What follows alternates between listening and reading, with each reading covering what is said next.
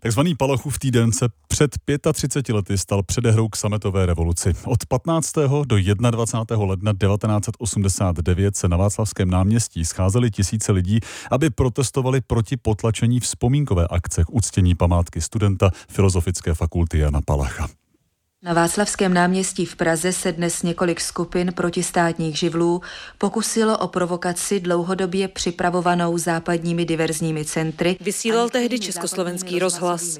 Na neděli 15. ledna 1989 svolali nezávislé organizace vzpomínkové setkání na připomínku Jana Palacha. Přes zákaz státních orgánů se snažili zneužít výročí nesmyslné sebevraždy studenta Jana Palacha, k vyvolání protisocialistických emocí a narušení pořádku v hlavním městě. Tam byla zajímavá taková událost, že se objevily anonymní dopisy, které byly adresovány Václavu Hovlovi a Daně Němcové, tehdy mluvčí Charty 77, od koho si kdo tvrdil, že se chce jako na paměť Jana Palacha vlastně upálit. Popisuje historik Prokop Tomek z Vojenského historického ústavu. Takže i díky tomu možná vznikla najednou taková zvláštní atmosféra. Proti účastníkům okamžitě brutálně zasáhly represivní složky.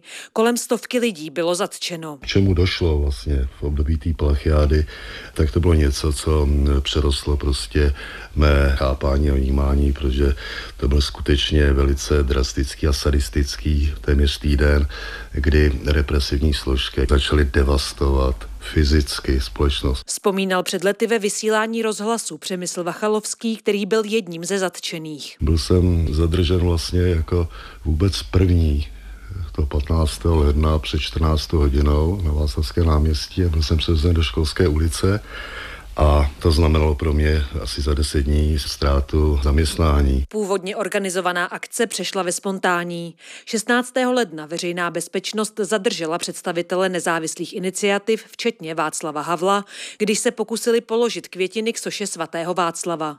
Demonstrací se tehdy účastnil i historik Prokop Tomek. To mě bylo 24 let. Já jsem si našel v pramenech informaci, která mi to třeba připomněla, že některým těm novinářům západním se Praha zdála jako obležené město. Tehdy vlastně projížděli centrem ty obrněné transportéry, skříňové vozy veřejné bezpečnosti, kropící auta, která byla používána k rozhánění demonstrantů.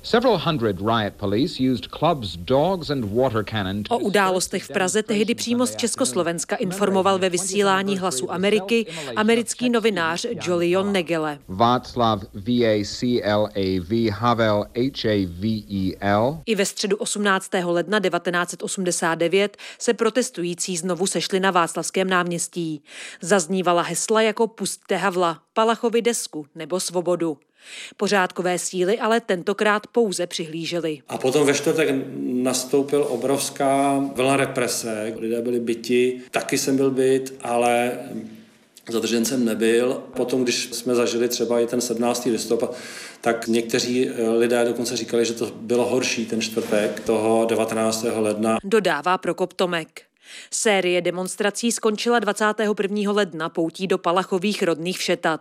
V únoru 1989 byl Václav Havel odsouzen k devíti měsícům vězení. Václava Havla myslím, že tahle ta událost jako strašně spopularizovala. Po těch lednových událostech se objevil třeba v Rudém právu ten obrovský článek, kdo je Václav Havel. Vlastně v tom veřejném prostoru on najednou se začal víc objevovat. Pro věc opozice ty lednové dny i ta represe měly určitě veliký význam. Palachův týden se stal jedním z kroků k sametové revoluci a pádu komunistického režimu v Československu. Lucie Korcová, Radiožurnál.